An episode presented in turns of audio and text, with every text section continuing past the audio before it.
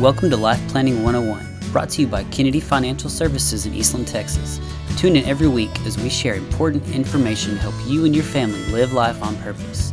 Insurance, investments, legacy and tax planning, and much more. All covered now on Life Planning 101.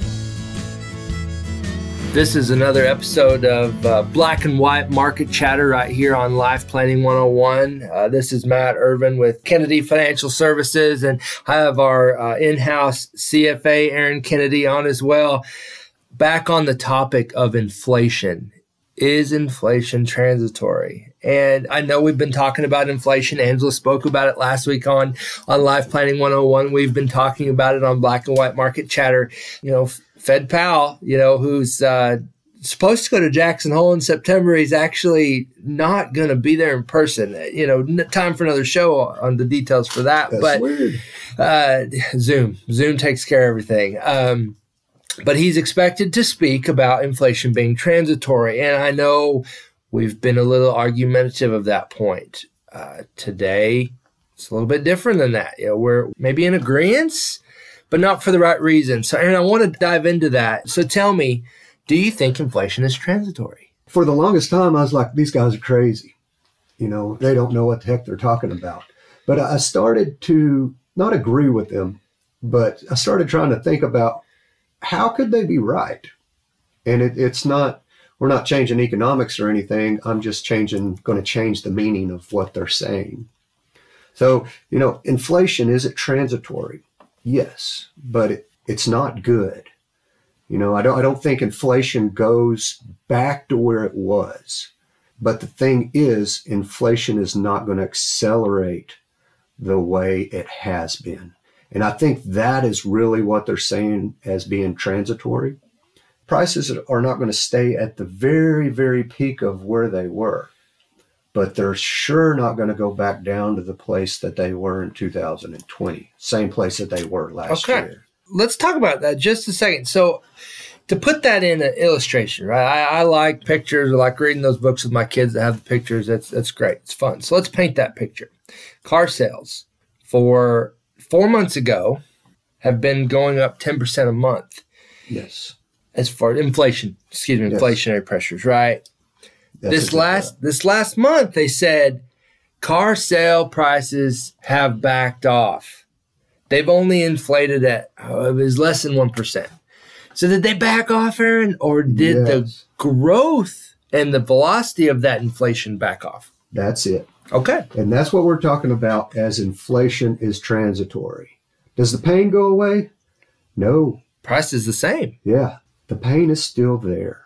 We're just not accelerating. And we've talked about this uh, on these, these podcasts before, where it's just going to be a new normal. We're going to set a price at a higher point and then just move forward. I believe that is what the Fed is talking about as being transitory. And I think it's all to plan as well. I, I think that is exactly what they're attempting to do. We're going to get this new new spike in inflation, and then we're gonna we're gonna chill out in that area for a little while until it becomes the new normal. And then we're going to do it again. Because we live in a deflationary world. Think about this. We have so many factors that are pushing prices down. Okay. But the Fed, our government, needs prices to go up. And which long term factor is going to win out? Well, the, the I mean, technology is going to win right? Technology is going to win. We're not supposed to fight the Fed, but but if technology is continually so go back, think about technology today. Okay, I just want to back up just one step to put this in some perspective. When we think about technology, you think about your iPhone, your iWatch, your Android, this, your laptop, that. But pause there because technology was once the invention of the wheel. Yes. Or the wedge right? There's those very basic pieces of technology yes. that uh, maximized efficiency, right? So now I can get my stuff done in, in half the time. Well, that's deflating. Yes. Right? Yeah. Think of what technology does. It makes our life better, makes our life easier, and it makes our life cheaper. And how much technology are we using today versus 15 years ago? Oh wow! Or wait. 20 years ago. 20 years ago, our phone was still connected to the wall, and we had that little curly cue that only allowed you to walk, you know, 15 foot from the phone. That's right. To get a was it to get a private conversation, you need the twenty foot cord in the closet and go step in the broom closet of the pantry, right? Yes, life is changing so fast through technology. Better, easier, cheaper. And that's where we're headed. And it's not going to slow down. But the Fed can't do that. The Fed is in trouble if that happens. We got, what, $30 trillion in debt right now. We can't pay that back. No, no. We can't even pay interest on it. Right. So, and, and, then I- I'm glad you brought that up because I really, you know, we were talking the other day about about interest and and why, you know, I, we got to we're gonna have to jump back here, but I want to dive into this to kind of give some context. So, why is the Fed so worried about the interest rate?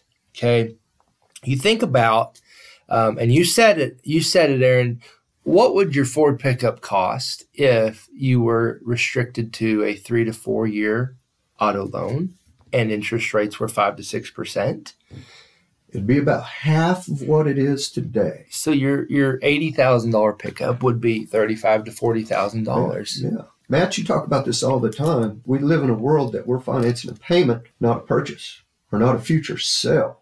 You know, right now we can we're buying at zero for a seven to nine year loan just to get that payment down to eight hundred, nine hundred dollars. Right. Guess what if we'd cut that in half? Nobody could afford a truck. Right. I, I like it better. You know, we're gonna have to break here in a second, but let's keep this thought of financing a payment. You know, it's easy to say, I'm 65 years old. I take out a 30 year mortgage, right? Do I ever intend to pay that back? And that's going to set us up to talk about the Fed here a little bit.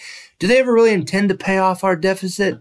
Ah, it's to, to be determined. But paint that picture of we're financing a payment with the intent of making our payment, clipping our coupon, but never really intent to pay off. So let's take a quick break here on uh, Black and White Market Chatter right on Life Planning 101. We'll be right back with you.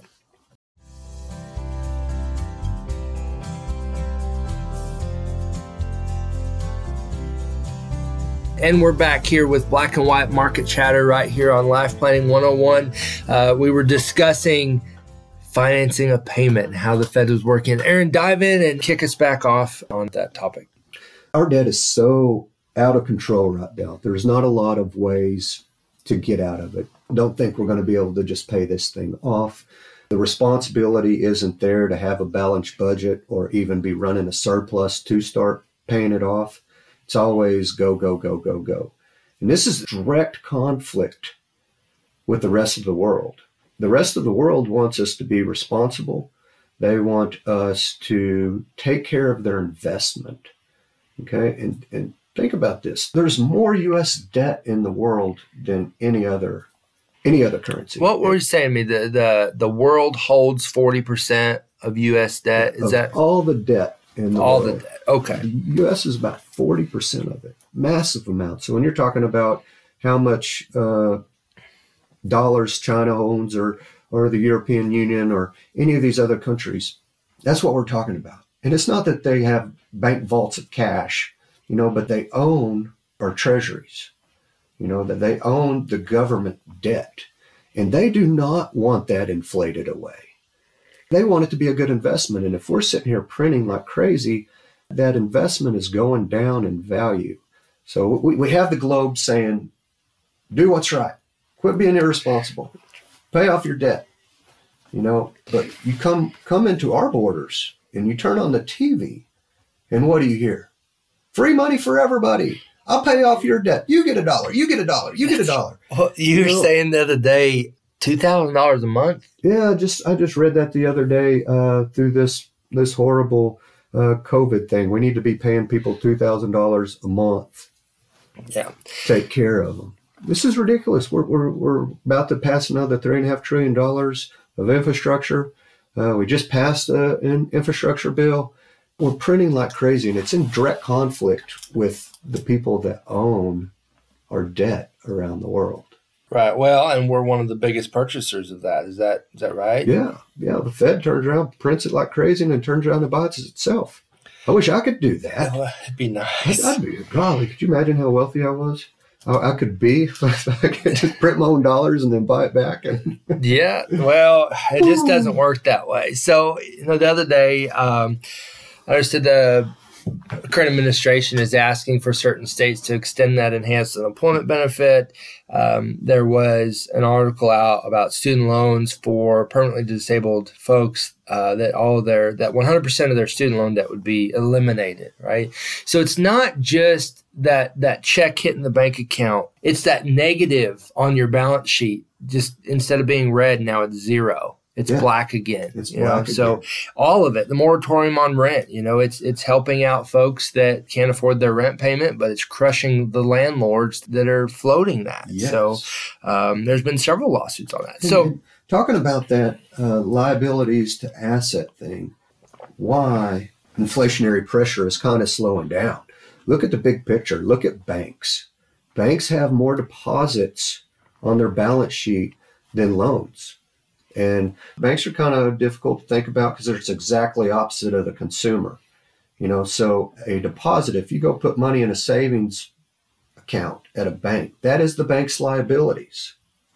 The okay. loans that they make are the assets. The deposits are greater than the loans. The liabilities are greater than the assets. Where does that put the bank? In debt? Yeah, I mean, I mean, in liability debt, right? They're not yeah. necessarily in debt; they have cash. But and and there was several of the big banks basically saying, "I don't want deposits," right? Yeah, that's coming out now. No more deposits. So if if banks, so let's let's just put this in context.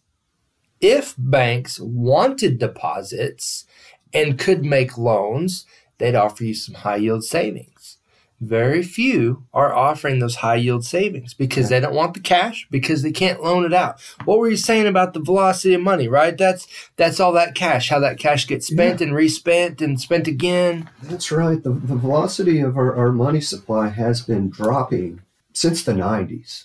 And here recently, it just fell off the cliff. So with all this money that's being printed, you know, we're not really using it. We're just sticking it in the bank and saving it.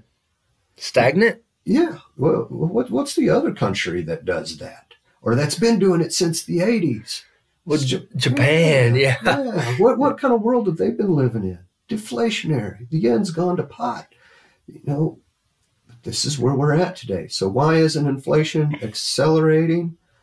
You know, during this crazy time of the, the printer going, you know, there's lots of moving pieces. Right. So there's just two pieces to that right?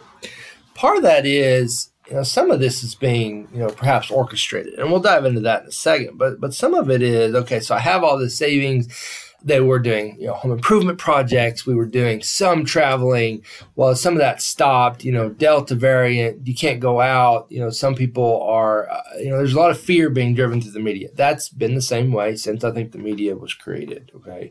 Used to be at the newspaper now it travels like wildfire through this thing. We've been talking about technology. But nonetheless fear on the streets okay? So that's one thing that's caused the savings. But two tell me a little bit about the orchestration of why the Fed, right, if they can inflate away, what, what's going to happen to our overall debt, right? We talked about it where US has 40% of the global debt. What do we stand to win if we can inflate that out? It goes away. Our future dollar can buy this cheaper old debt because the value the value of a dollar goes down with inflation. So the value of our debt goes down with inflation. And that's the end game. There's only a couple ways to get rid of it at this point, And it's been this way for every civilization in history. You inflate it away or you go poof, right? Go poof.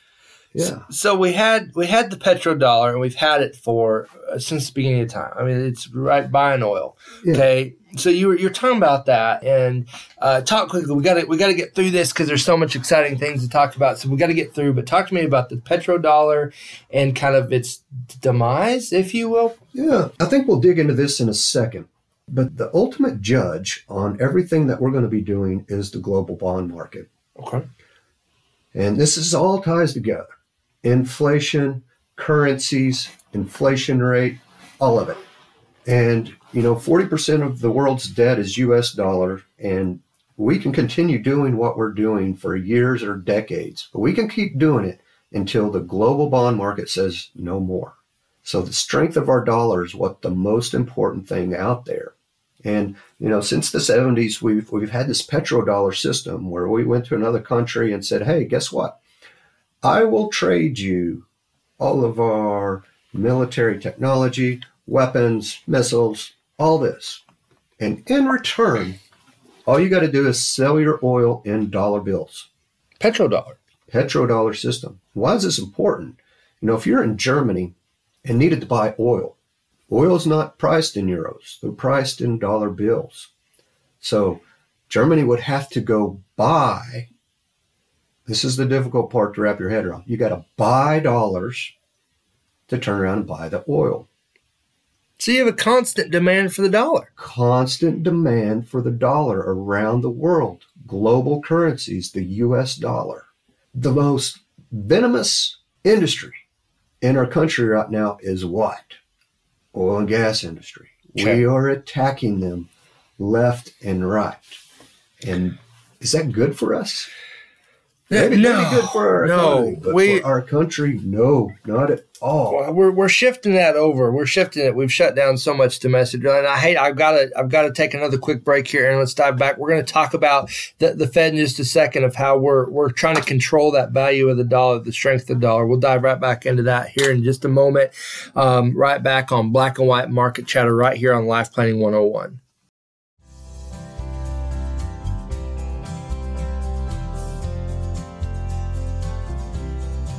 And we're back right here on uh, Black and White Market Chatter, Life Planning 101, talking about the petrodollar and, and really, truly the, the, the, demand, the setup demand for that, and how that petrodollar is really the demand for that dollar is diminishing, and that's being forced by the Fed, uh, going green, demand for oil, lots of control. And really, when you think about it, the Fed is actively trying to control the value of the American dollar as well. You know, we're, we're printing money like crazy, right? We saw it, we've been talking about it. We're buying all that back.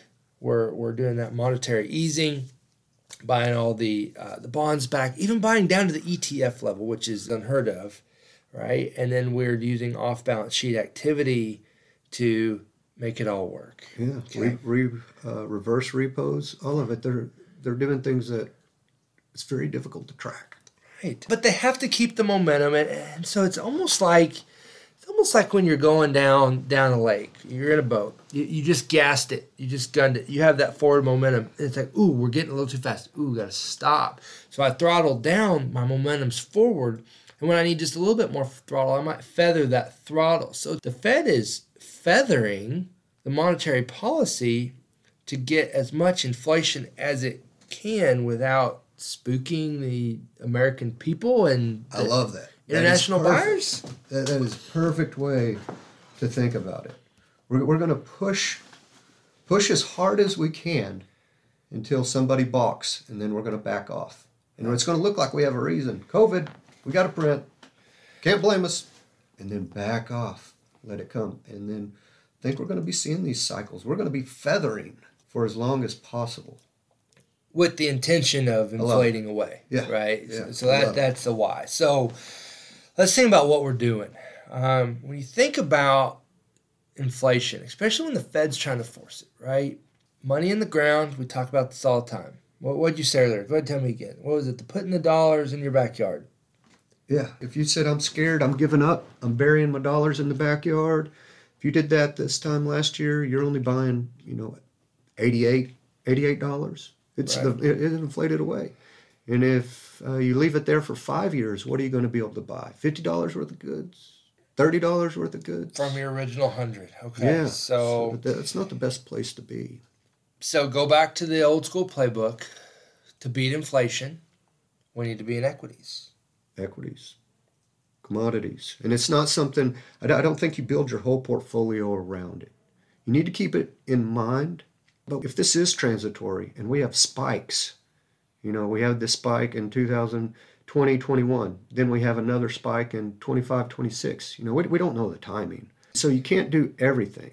But why not just have a piece say, this is my inflationary bucket. So when it does happen, I'm ready. And that's the most important thing right now getting ready. Right. Don't give up, just be ready. Well, what? So if we watch the, the value of the dollar, right? So so your the news Number one most important thing right there is the value of the dollar. Okay.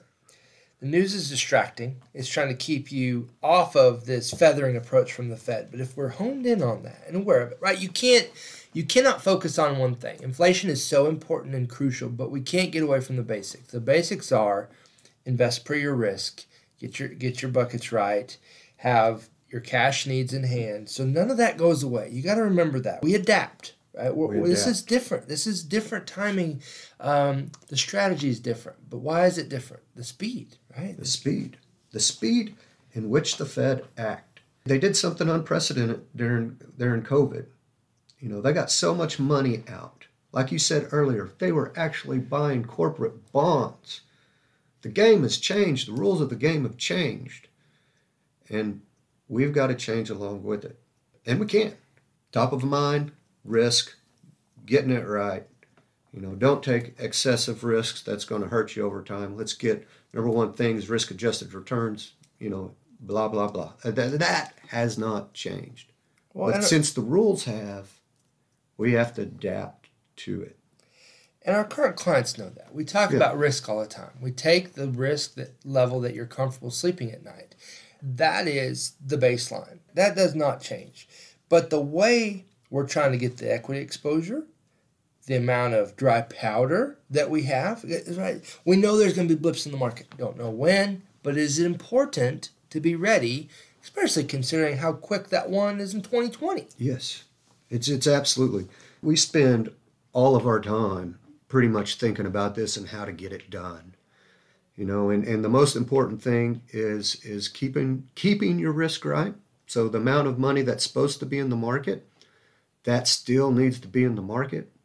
You know, but the rest, let's get some dry powder. And, and what if I told you that we can get all the, the majority of the risk of the market and the return of the market by lower your overall exposure, you know, so we can get that dry powder. Okay, okay, okay. Let me let me let me let me recap here. You're saying way more dry powder, similar equity exposure, so I don't get inflated away, and I can still have my income, my cash needs.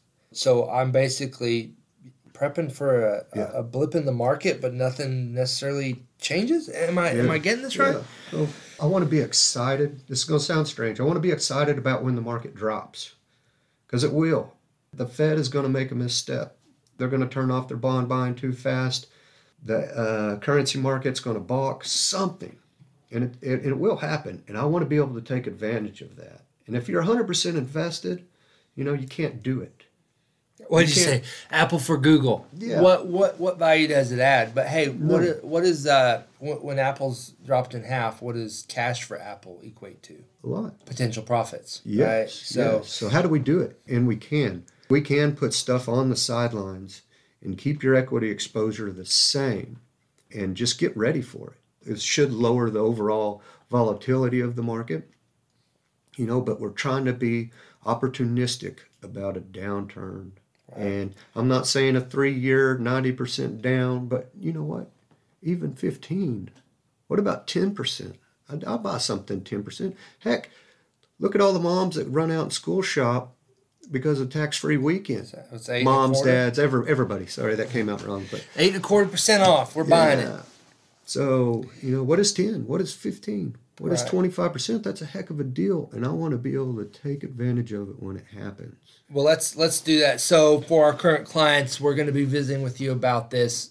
You know, coming up. Right, it's Yeah. going to happen.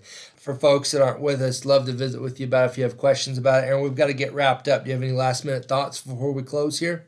Everybody, just stay confident. And I know we live in a in a world that is changing very drastically, and we see a lot of people getting uh, aggravated or upset. But we're all humans at core, and we want what's best for tomorrow, uh, regardless of what you're hearing. And we're here for you, and we're going to take care of you. That's right. Our family to yours. We're, we're All all, family. One, we're one big family here. And so you guys have a, a wonderful rest of the day. We'll talk to you soon. Wrapping up here, uh, Aaron Kennedy, CFA in-house, Matt Ervin, Black and White Market Chatter right here on Life Planning 101. Thank you for joining us for Life Planning 101, brought to you by Kennedy Financial Services.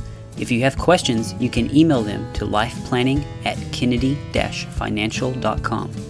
Be sure to tune in next week for more Life Planning 101.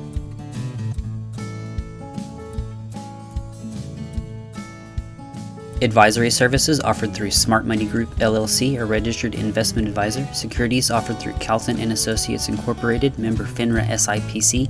Kennedy Financial Services Incorporated, Calton and Associates Incorporated, and Smart Money Group LLC are separate entities.